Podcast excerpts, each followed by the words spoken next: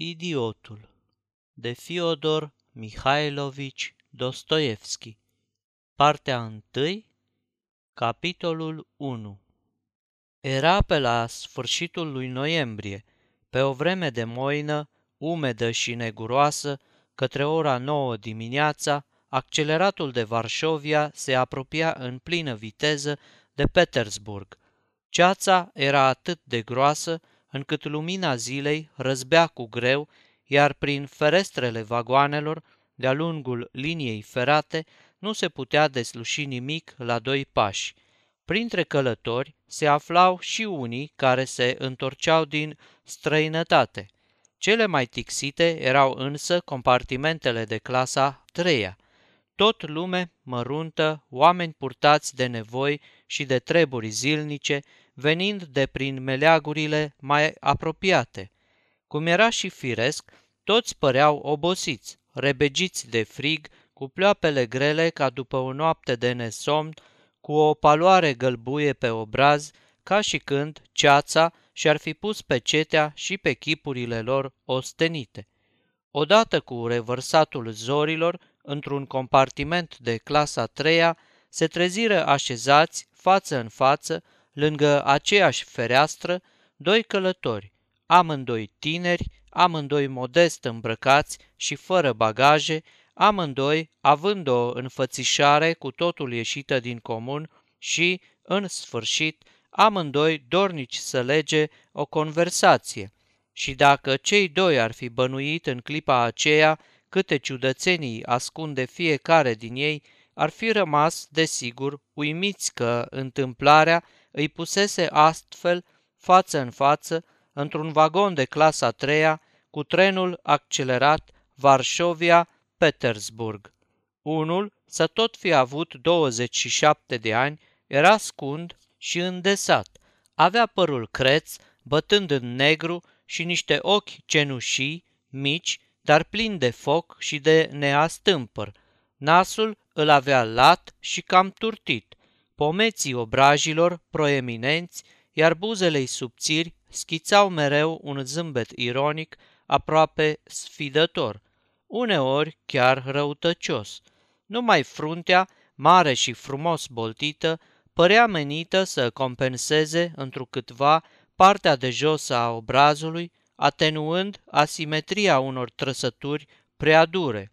Ceea ce se arăta mai izbitor la prima vedere era paloarea aproape cadaverică a feței, care dădea chipului său un aer de sfârșeală, de istovire, cu toate că tânărul părea a fi de constituție destul de robustă.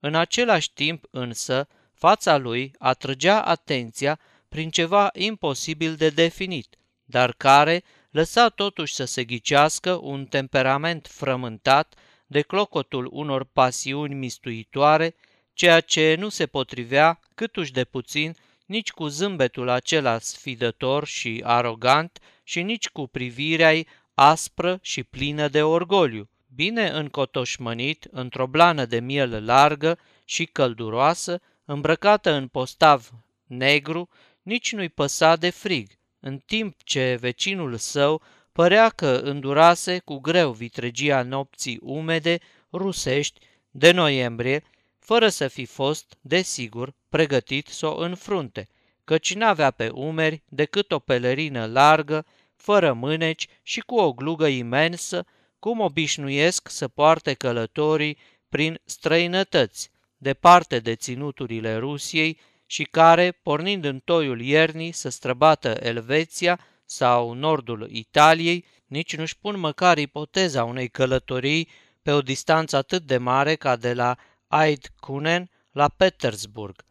Dar ceea ce era potrivit și pe deplin satisfăcător pentru Italia, nici pe departe nu făcea față și se dovedea cu totul necorespunzător în condițiile climei rusești.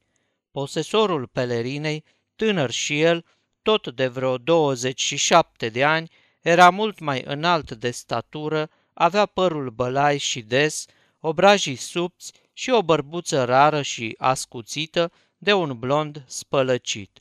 Ochii lui mari, albaștri, aveau o expresie blajină, dar și apăsătoare totodată, cu acea stranie fixitate a privirii, după care nu era greu de ghicit, de la prima vedere, un epileptic.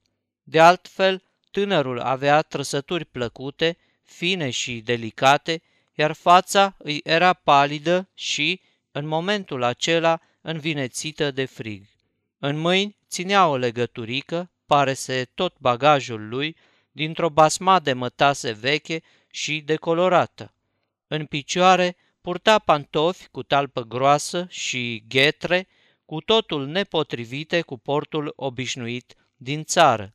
Vecinul său, cu chica neagră și șuba de miel, îl cercetă cu acea curiozitate a omului care nu are altceva mai bun de făcut și, în cele din urmă, se hotărâ să intre în vorbă cu acest vecin ciudat, schițând un zâmbet ironic, prin care unii oameni își trădează satisfacția lipsită de delicatețe în fața situației nenorocite a semenului lor. Ție frig, nu-i așa?" întrebă el, mișcând din umeri. Ba bine că nu, răspunse vecinul cu o grabă neobișnuită. Și când te gândești că nu-i decât vreme de moină, ce m-aș fi făcut dacă se nimerea să fie și ger? Nici nu-mi închipuiam că e așa de frig la noi. Mă dezobișnuisem. Vii din străinătate? Din Elveția. Călătorul cel negricios fluieră amirare. Ian te uită prin ce meleaguri depărtate te-a aruncat soarta, spuse el, râzând zgomotos.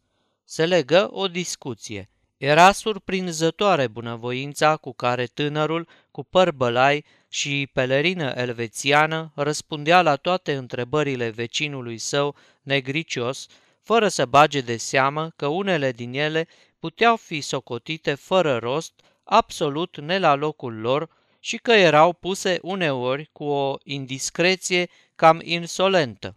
Din vorbă în vorbă, mărturisi că, într-adevăr, lipsise din Rusia vreme îndelungată, mai bine de patru ani. Fusese trimis în străinătate pentru a se lecui. Suferea de o boală stranie de nervi, un fel de epilepsie care se manifesta prin convulsii și tremurături. Ascultându-l, negriciosul surâsă ironic de câteva ori și la urmă pufni în râs când, la întrebarea, Ei, și te-au vindecat?" Cel cu părul bălai îi răspunse, Nu, nu m-au vindecat. Îmi închipui ce de abănet te-a costat, iar noi, ăștia de aici, ne punem nădejdea în ei, observă veninos negriciosul. Adevărat, se amestecă de alături în vorbă un domn neglijent îmbrăcat, om de vreo 40 de ani, corpolent, cu nasul roșu și coșuri pe obraz, cu aerul tipic și înfățișarea unui slujbaș încărunțit prin cancelarii. E perfect adevărat, se pricep al naibii să pompeze avuțiile Rusiei. O, cât de mult vă înșelați în cazul meu, începu pe un ton blând și împăciuitor pacientul medicinei elvețiene. N-aș putea să vă contrazic, desigur, pentru că nu știu exact cum stau lucrurile, însă doctorul meu și-a dat ultimele economii ca să mă pot întoarce în Rusia, după ce aproape doi ani m-a ținut acolo pe socoteala lui. Cum adică? N-aveai pe nimeni care să te întrețină?" Întrebă călătorul cel negricios. Absolut pe nimeni. Domnul Pavlișcev care luase asupra sa grija întreținerii mele în Elveția, a murit acum doi ani. Scrisesem după aceea unei rude îndepărtate, soției generalului M. Pancin, n-am primit însă niciun răspuns. Neavând încotro, am plecat spre țară. Și la cine ai de gând să te duci? Mă întrebați unde am să trag? Drept să spun, deocamdată nu știu nici eu. Unde s-o nimeri? Nu te-ai hotărât încă?" Și din nou cei doi izbucniră în râs. Te pomenești că tot avutul dumitale se reduce la această bocceluță?" întrebă tânărul cu chica neagră. Pun rămășag că e așa cum spune dumnealui, adăugă, jubilând parcă, slujbașul cel bubos. Sunt convins că nu mai ai alte bagaje, deși rămâne perfect valabilă vechea zicală că a fi sărac nu-i cine știe ce mare păcat. Presupunerea celor doi călători părea a nu fi lipsită de temei și tânărul se grăbi să o recunoască de îndată. Bocceluța dumitale ar putea să prezinte totuși o anumită greutate, urmă slujbașul după ce se săturară de râs, de menționat că stăpânul bocceluței, văzându-i veselindu-se atâta, sfârși el însuși prin a se asocia veseliei lor, ceea ce îi făcu să râdă și mai tare. Și cu toate că sunt gata să pariez că nu ascunde înăuntru nici fișicuri de napoleoni și nici galbeni olandezi sau austrieci, lucru ușor de constatat judecând după ghetrele de pe încălțămintea dumitale confecționată în străinătate, totuși, căci dacă la acest modest bagaj poți adăuga o asemenea presupusă rudă, cum ar fi, de pildă, soția generalului Epancin, numele căreia l-ai pomenit adineauri, atunci și bocceluța dumitale, aș putea spune, va căpăta o anumită pondere. Bineînțeles, numai dacă doamna Epancina îți este cu adevărat rudă și nu te înșeli cumva, așa ca omul distrat, ceea ce e cât se poate de firesc, mai ales când are și puțină fantezie. Ei bine, trebuie să recunosc că nu sunteți deloc departe de adevăr, se grăbi să încuvințeze călătorul cel blond. Mă bate gândul și pe mine că mă înșel, pentru că, să vedeți, aproape că nici nu mi-e rudă. De aceea, nici nu m-a surprins faptul că nu mi-a răspuns la scrisoare. Oarecum mă așteptam la asta. Ai stricat degeaba banii pe hârtie și mărci. Hmm, îmi place însă că ești un om blajin și sincer și asta o spun spre lauda dumitale. Hmm, de altfel, cine nu-l cunoaște pe generalul Epancin? Toată lumea îl știe și pe domnul Pavlișcev, răposatul, care te-a întreținut în Elveția. L-am cunoscut. Numai dacă e vorba de Nicolai Andreevici Pavlișcev, căci erau doi veri primari cu acest nume. Celălalt locuiește și acum în Crimea. Cât despre Nicolai Andreevici, acela care a răposat era un om bine cunoscut, cu relații și cu situație nu glumă, când te gândești că era posesorul a patru mii de suflete. Așa îl chema, Nicolai Andreevici Pavlișcev, în cuvință tânărul, cercetându-l cu multă curiozitate și luare aminte pe domnul atot știutor. Într-un anumit mediu social întâlnește adesea indivizi din aceștia întotdeauna bine informați, cărora nu le scapă nimic. Tot neastâmpărul minților iscoditoare se îndreptă de obicei nestăvilit într-o singură direcție, firește în lipsa unor interese sau preocupări mai importante, cum ar spune un cugetător modern. De altfel, această atot știință a lor se limitează la un domeniu destul de restrâns. Ei știu unde omul cu tare sau cu tare are serviciul, pe cine cunoaște, ce avere posedă, unde a fost guvernator, cu cine e căsătorit, ce zestre i-a adus nevasta, ce rude mai apropiate și mai depărtate are, câți nepoți, veri primari, etc., etc. De regulă, domnii aceștia, tot știutori, umblă în haine roase pe la coate și primesc o leafă de 17 ruble pe lună. Oamenii, a căror viață ei o cunosc cu atâta lux de amănunte, nici nu și-ar putea explica măcar ce anume motive îi îndeamnă să se agite astfel și să-și vâre nasul în viața altora. Și totuși, pentru mulți dintre acești indivizi, toată știința lor acumulată cu privire la diverse persoane, care ca volum ar echivala cu o întreagă disciplină științifică, reprezintă o adevărată mângâiere, s-ar zice chiar o supremă satisfacție spirituală.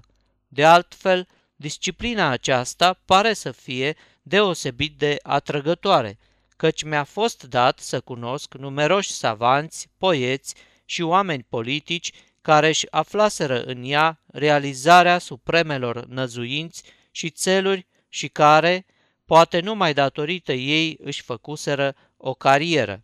În timpul acestei convorbiri, tânărul negricios se uita cu o privire absentă pe fereastră și căsca într-una, având aerul omului nerăbdător să ajungă cât mai repede la capătul călătoriei.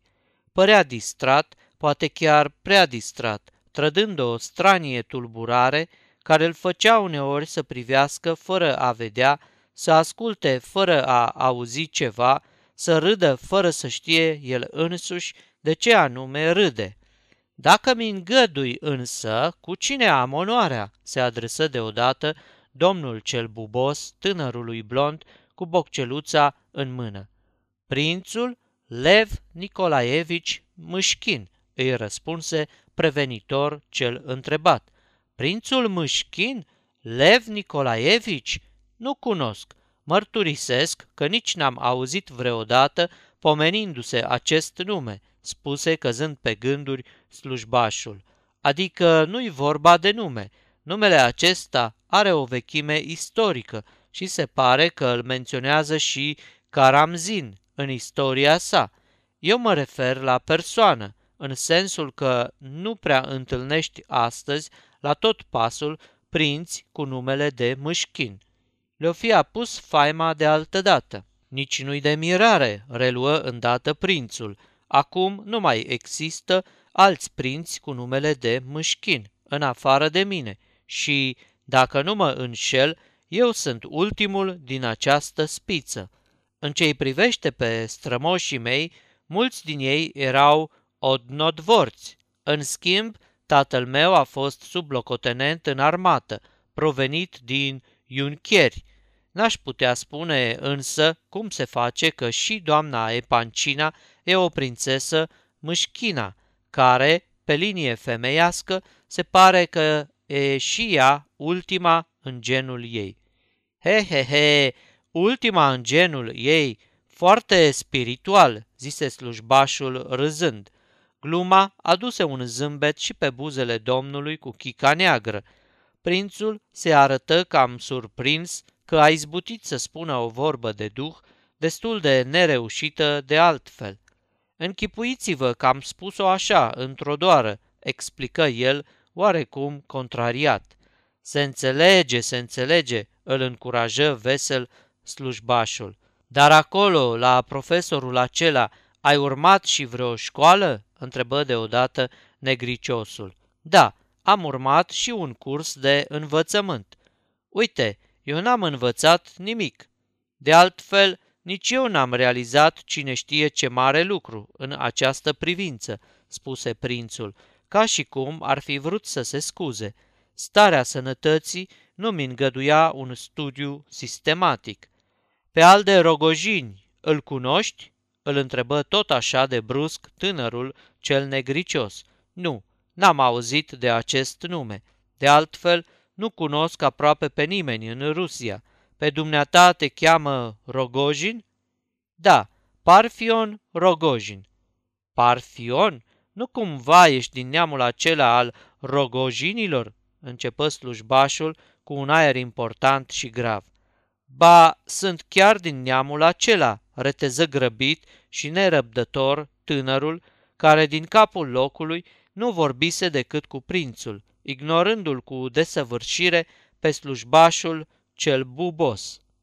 Cum adică?" exclamă slujbașul, rămânând perplex. Căscă apoi ochii mari și, deodată, fața îi luă o expresie de nemărginită admirație, de ploconire înfricoșată.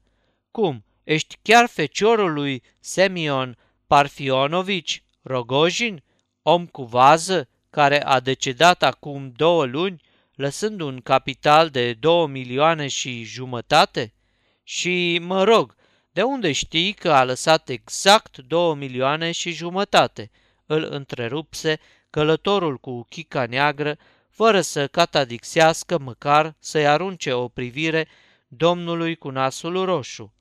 Arătând apoi spre dânsul printr-o mișcare scurtă a capului, adăugă, ca să vezi, nu pricep ce nărav au toți ăștia, de se gudură atâta și la ce le-o fi folosind să se bage unde nu le fierbe oala, ca niște trepăduși. Ce e adevărat, tatăl meu a dat ortul popii acum o lună, iar eu mă întorc de la Pscov acasă fără o lețcaie. Nici ticălosul de frate meu, nici maică mea nu mi-au trimis o parachioară și nici măcar de știre nu mi-au dat. Chiar și cu un câine nu te porți mai rău. O lună încheiată am zăcut la Păscov țintuit de friguri. În schimb, acum pui mâna dintr-o dată pe un milion de ruble, dacă nu și mai mult. Doamne Dumnezeule, strigă slujbașul, plesnind din palme. Poftim, ai mai pomenit așa ceva?" spuse înfuriat Rogojin, arătând din nou spre slujbaș cu un gest mânios. Ce tot te bagi, omule, că oricum nu capeți de la mine nici o lețcaie, chiar dacă te-ai târâ în patru labe înaintea mea. Și am să mă târăsc, am să mă târăsc, ca să vezi, dar pricepe odată ce-ți spun. Degeaba! Și o săptămână întreagă să țopăi înaintea mea și tot nu-ți dau nimic. Și nici să nu-mi dai, așa-mi trebuie, nimic să nu-mi dai, iar eu tot am să țopăi. Îmi las nevasta, copiii, dar înaintea ta am să țopăi. Acordă-mi cinstea asta, rogute, acordă-mi-o. Ptiu, făcu tânărul cu chica neagră, scuipând și se adresă din nou prințului. Acum cinci săptămâni, cu un bagaj aproape la fel cu al dumitale, fugisem de acasă la Păscov, la mătușă mea. Acolo am zăcut doborât de febră, între timp taică meu s-a prăpădit, l-a lovit damblaua. Să-i fie țărina ușoară, dar pe mine cât pe ce era să mă omoare în bătaie. Mă crezi, prințe? Dacă nu fugeam, îmi venea de hac negreșit. Așa de rău l-ai supărat, se minună prințul, privindu-l de data aceasta cu multă curiozitate pe acest milionar îmbrăcat în cojoc. Faptul de a fi moștenit o avere și milionul ca atare puteau stârni firește curiozitatea oricui, dar pe Mâșchin îl surprinse și începu să-l intereseze la Rogojin cu totul altceva. De altfel, și acesta părea dornic să stea de vorbă cu prințul, deși la el dorința de a conversa nu pornea dintr-un imbold lăuntric, ci survenea automat ca o tendință instinctivă de a-și ostoi zbuciumul în preajma unei făpturi omenești. Privind-o și pălăvrăgind, mai mult ca o destindere decât din nevoia de a-și împărtăși gândurile. S-ar fi zis că boala de care suferise nu l-a părăsit încă și că el se află și acum într-un fel de delir pricinuit de febră. Cât despre slujbaș, acesta, cum s-ar zice, îl sorbea din ochi pe Rogojin și cu răsuflarea întretăiată prindea lacom fiecare cuvințel ce ieșea din gura tânărului, de parcă ar fi fost niște nestemate. S-a înfuriat rău bătrânul și, poate că avea și de ce, răspunse Rogojin, dar necazul îl mare mi se trage de la frate meu, că de la maică mea ce pretenții pot avea? O beată bătrânică, citește viețile sfinților, stă la palavre cu tot felul de băbuțe și toate le vede cu ochii fratelui meu, Senca. El însă ar fi putut să-mi dea de știre la timp. Las că știu eu de ce n-a făcut-o. E drept că tocmai atunci zăceam bolnav, fără simțire. Se pare totuși că mi-au bătut o telegramă. Ca un făcut, a nimerit în mâinile mătușămii, care de vreo 30 de ani își omoară văduvia stând cât e ziulica de mare cu niște scrântiți într cele bisericești. Mai dihai ca o călugăriță. Telegrama a înspăimântat-o și, fără să o desfacă, a dus-o la poliție, unde zace și acum. Mulțumesc lui Conev, Vasilii Vasilici, care m-a încunoștințat printr-o scrisoare de cele întâmplate. Ticălosul de frate meu, de hapsând ce e, s-a apucat și a tăiat noaptea toți ciucurii de aur de pe giulgiul de brocart cu care era acoperit sicriul tati, ci că e păcat să se prăpădească atâta bănet. Ei bine, pentru așa ceva merită să putrezească în Siberia, numai să spun o vorbă că doar e un sacrilegiu. Tu ce zici, momâie?" se întoarse el către slujbaș. Cum scrie în lege? Profanare de lucruri sfinte, nu-i așa?" Profanare, profanare, înălțimea voastră, în cuvință grăbit slujbașul. Nimerea în Siberia pentru asta? Da, da, Siberia îl păștea. Cum mă vezi și cum te văd. Ei și-or fi închipuind că mai zac bolnav, urmă Rogojin, adresându-se din nou prințului, iar eu, fără să fi suflat o vorbă cuiva și nici măcar înzdrăvenit cum trebuie, m-am suit în tren și iată-mă acum în drum spre Petersburg. Ce o să se mai mire frate meu, Semion Semionovici, când mă vedea că apar? El își închipuie că nu știu cum mă pone grea în fața răposatului. Recunosc că l-am înfuriat atunci pe bătrân din pricina Nastasiei Filipovna. Ce să fac? Am păcătuit. Am păcătuit. Nastasia Filipovna, zici, se străduia parcă să-și amintească de ceva slujbașul, cu o expresie servilă în ochi. Ia mai slăbește-mă, că n-ai de unde să o cunoști, îl repezi cu năduf Rogojin. Ba, să știi că o cunosc, răspunse triumfător slujbașul cel bubos. Veziți de treabă, parcă o singură Anastasia Filipovna există pe lumea asta. Tare nesimțit mai ești, omule, se putea să nu dau peste o lichia care să se țină scai de mine?" adăugă el, adresându-se prințului. Orice mi-ai spune, eu tot o cunosc. Lebedev o cunoaște, se grozăvea slujbașul. Degeaba se mânie înălțimea voastră, pentru că sunt în stare să dovedesc că am spus adevărul adevărat. E vorba chiar de Anastasia Filipovna, din pricina căreia tatăl dumitale te-a snopit în bătăi, adică de Nastasia Filipovna Barașcova, o cucoană adevărată, ca să spunem așa, și în felul ei tot o prințesă. E încurcată cu un anume Totski, mare proprietar și arhicapitalist, Afanasi Ivanovici Totski, membru în tot felul de consilii de administrație la mai multe companii și societăți și pe chestia asta prieten la cataramă cu generalul Epancin. Ia te uită, făcu Rogojin surprins. Tiu, lualar naiba, o cunoaște cu adevărat. Lebedev știe tot, nimic nu-i scapă. De altfel, trebuie să știi, excelență, că eu și pe Alexașca Lihaciov l-am cunoscut îndeaproape, iar după moartea tatălui său l-am însoțit peste tot. N-a rămas un colțișor măcar unde să nu fi călcat împreună. Pretutindeni l-am dus. Un pas nu făcea fără Lebedev. Acum stă la răcoare pentru niște datorii, dar pe atunci a avut prilejul să cunoască și pe Armansa, și pe Coralia, și pe prințesa Petskaya, și pe Nastasia Filipovna, și câte și mai câte. Pe Nastasia Filipovna vrei să spui că ea și cu Lihaciov îl privi înfuriat Rogojin, până și buzele ei se învinețiseră și îi tremurau de mânie.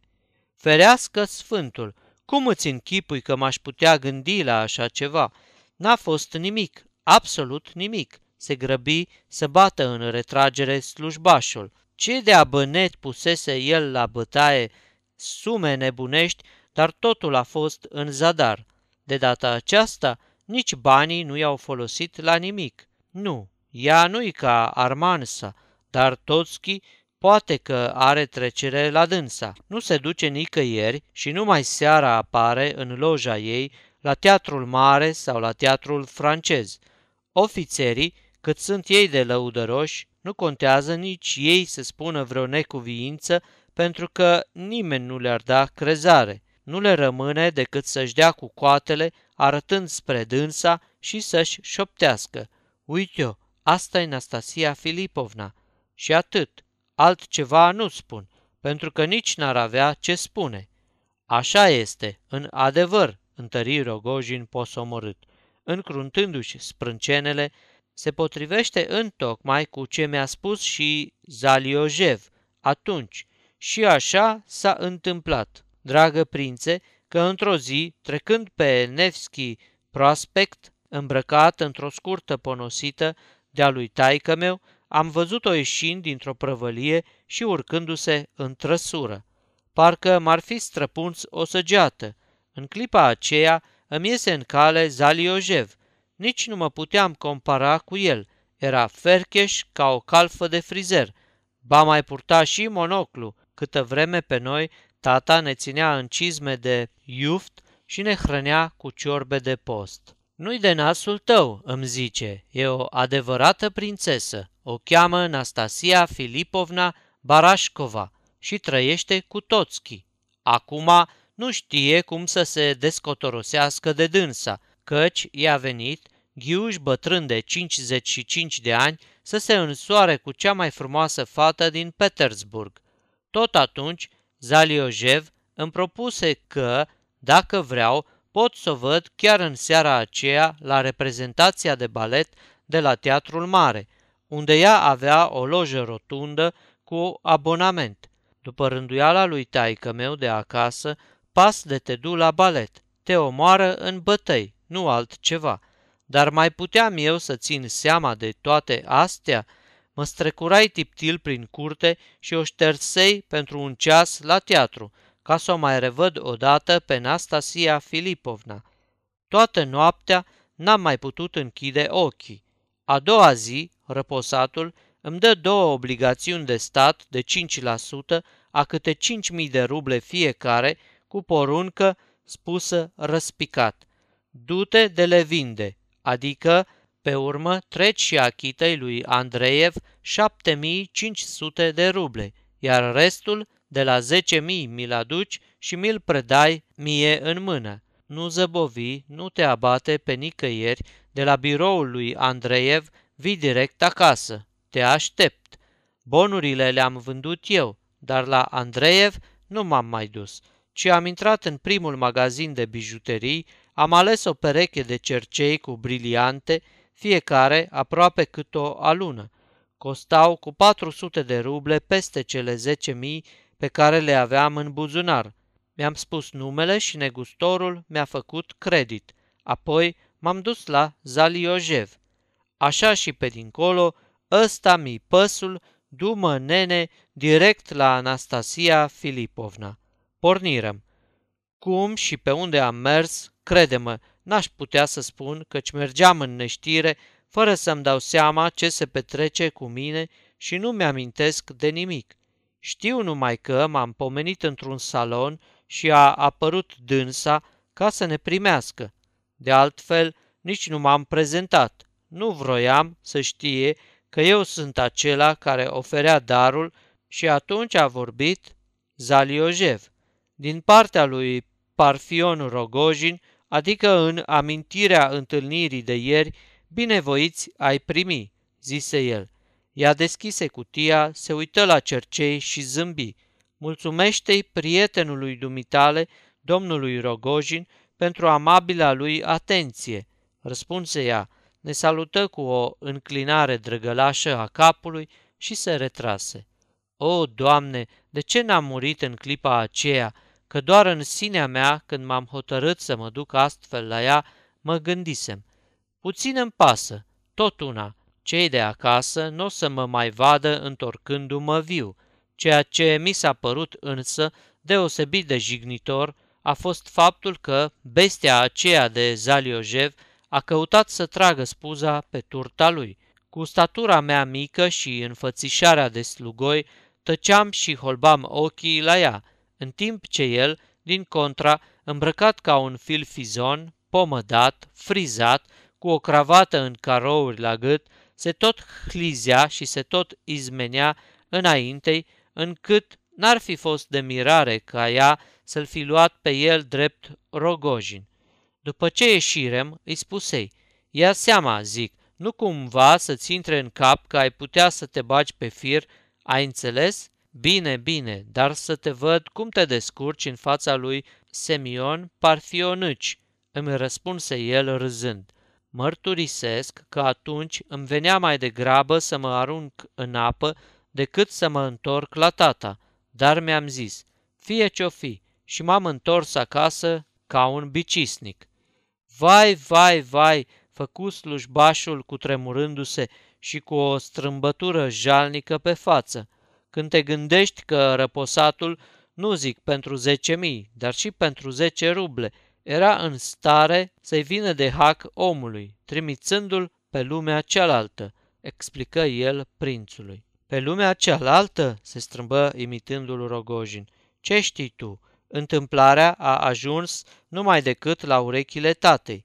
De altfel, Zaliojev își făcuse datoria să o povestească pretutindeni. Bătrânul mă chemă în încăperile de sus și, înlocuind ușa, mă ținu un ceas întreg într-o bușală. asta e numai un mezilic, zise, o mică pregătire pentru diseară, când am să mai vin ca să-mi iau rămas bun de la tine în toată regula. Îmi promise el. Și ce crezi că a făcut bătrânul pe urmă? S-a dus acasă la Anastasia Filipovna, i-a trântit o plecăciune până în pământ și a început să se milogească. Până la urmă, ea îi aduse cutiuța cu cerceii și o zvârli în față. Țineți cerceii, bătrâne, spuse ea, dar să știi că pietricelele astea prețuiesc în ochii mei de zece ori mai mult acum, când știu la ce urgie s-a expus Parfion pentru ca să-mi dea în dar. Salută-l și mulțumește-i lui Parfion Semionici. Eu, în timpul acela, cu voia mamei, împrumutai 20 de ruble de la Serioșca Protușin și plecai cu trenul la Păscov. Ajunsei într-un hal fără de hal. Bătrânele se puseră să-mi citească pilde din viețile sfinților, dar eu, amețit de băutură, porni să-mi topesc ultimii bănișori prin cârciumi. M-au găsit a doua zi, beat mort, sub un gard, scuturat de friguri și pe deasupra mușcat rău de câini. Mai, mai să dau ortul popii peste noapte. Acum să vezi cum ți-o mai jucăm noi pe încântătoarea Nastasia Filipovna, chicoti slujbașul, frecându-și mâinile. O dăm gata, la naiba cu cerceii. Ne înfățișăm acum cu ceva mai abitir decât niște cercei. Ascultă, dacă te mai aud că spui măcar un singur cuvânt despre Nastasia Filipovna, să știi că te iau la palme, fără să mă uit că ai fost prieten cu Lihaciov, strigă Rogojin, apucându-l aprig de braț. Dacă dai în mine, înseamnă că nu mă vei respinge. Bate-mă, pălmuiește-mă. Când ai dat în cineva, l-ai legat de tine pentru totdeauna. Dar mi se pare că am și sosit. Într-adevăr, trenul intra în gară. Rogojin spusese că nu se știe încă nimic despre plecarea lui din Pâscov și, cu toate astea, mai mulți inși îl așteptau pe tron. Zărindu-l, ei începură să strige și să-și agite căciulile în aer. Poftim, și Zaliojev e aici, murmură Rogojin, care îi privea de sus cu un zâmbet triumfător și răutăcios în același timp. Prințe, se adresă el deodată lui Mâșchin, nu știu pentru ce, dar mi-ai devenit foarte drag. Poate pentru că te-am întâlnit în asemenea clipe, dar l-am întâlnit, uite, și pe dânsul, urmă el, arătând spre Lebedev, și totuși nu mi-a deșteptat niciun fel de simpatie. Să vii să mă vezi, prințe, îți voi da jos ghetrele astea, te îmbrac într-o blană de jder faină, pun să-ți facă un frac extra cu o jiletcă albă sau de altă culoare, după cum vei voi. Îți voi umple buzunarele cu bani și ne vom duce împreună la Anastasia Filipovna. Ce zici, vii? Ascultă-l, prințe Lev Nicolaevici, îndemnă grav și solemn Lebedev. Nu lăsa să-ți scape prilejul. Nu lăsa. Prințul Mâșchin se săltă puțin de pe bancă, întinse politicos mâna lui Rogojin și rosti cu multă amabilitate. Vin cu cea mai mare plăcere și îți mulțumesc pentru prietenia pe care mi-o arăți și poate chiar astăzi am să trec pe la dumneata dacă voi mai avea timp, pentru că, îți spun sincer, și dumneata mi-ai plăcut mult, mai cu seamă după ce mi-ai povestit întâmplarea cu cercei, dar și înainte de asta mi-ai plăcut, cu toate că ai o față tare mohorâtă. Îți mulțumesc de asemenea și pentru blana și pentru hainele pe care mi le promiți, căci, într-adevăr, foarte curând probabil, voi avea mare nevoie și de haine și de șubă. Cât despre bani, mărturisesc că în momentul de față n-am aproape nici o lețcaie. Bani vom avea, nicio grijă, diseară capăt bani, să vii neapărat. Bani vor fi, nicio grijă, repetă ca un ecou slujbașul, chiar în seara asta. Dar în privința femeilor, ce ai de spus, prințe? Ești cumva amator? Hai, zi, nu te sfii. Nu, să vezi, eu...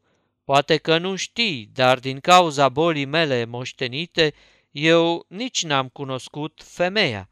În cazul acesta, prințe, strigă Rogojin, dă-mi voie să te socot omul blajin desprins de cele lumești și pe al de voi Dumnezeu vă ocrotește. Așa-i, Dumnezeu îi ocrotește, întări slujbașul. Iar tu să vii cu mine, conțopistule, îi porunci Rogojin lui Lebedev și coborâră cu toții din tren. Așadar, Lebedev își atinsese scopul. În curând, ceata lor gălăgioasă porni spre Vozneasenski prospect. Prințul trebuia să ajungă în Liteinaia. Vremea era umedă și răcoroasă. Întrebă pe trecători și, aflând că are de făcut vreo trei verste pentru a ajunge la destinație, se hotărâ să ia o birjă. Sfârșitul capitolului 1 Aceasta este o înregistrare Cărțiaudio.eu. Toate înregistrările Cărțiaudio.eu sunt din domeniul public.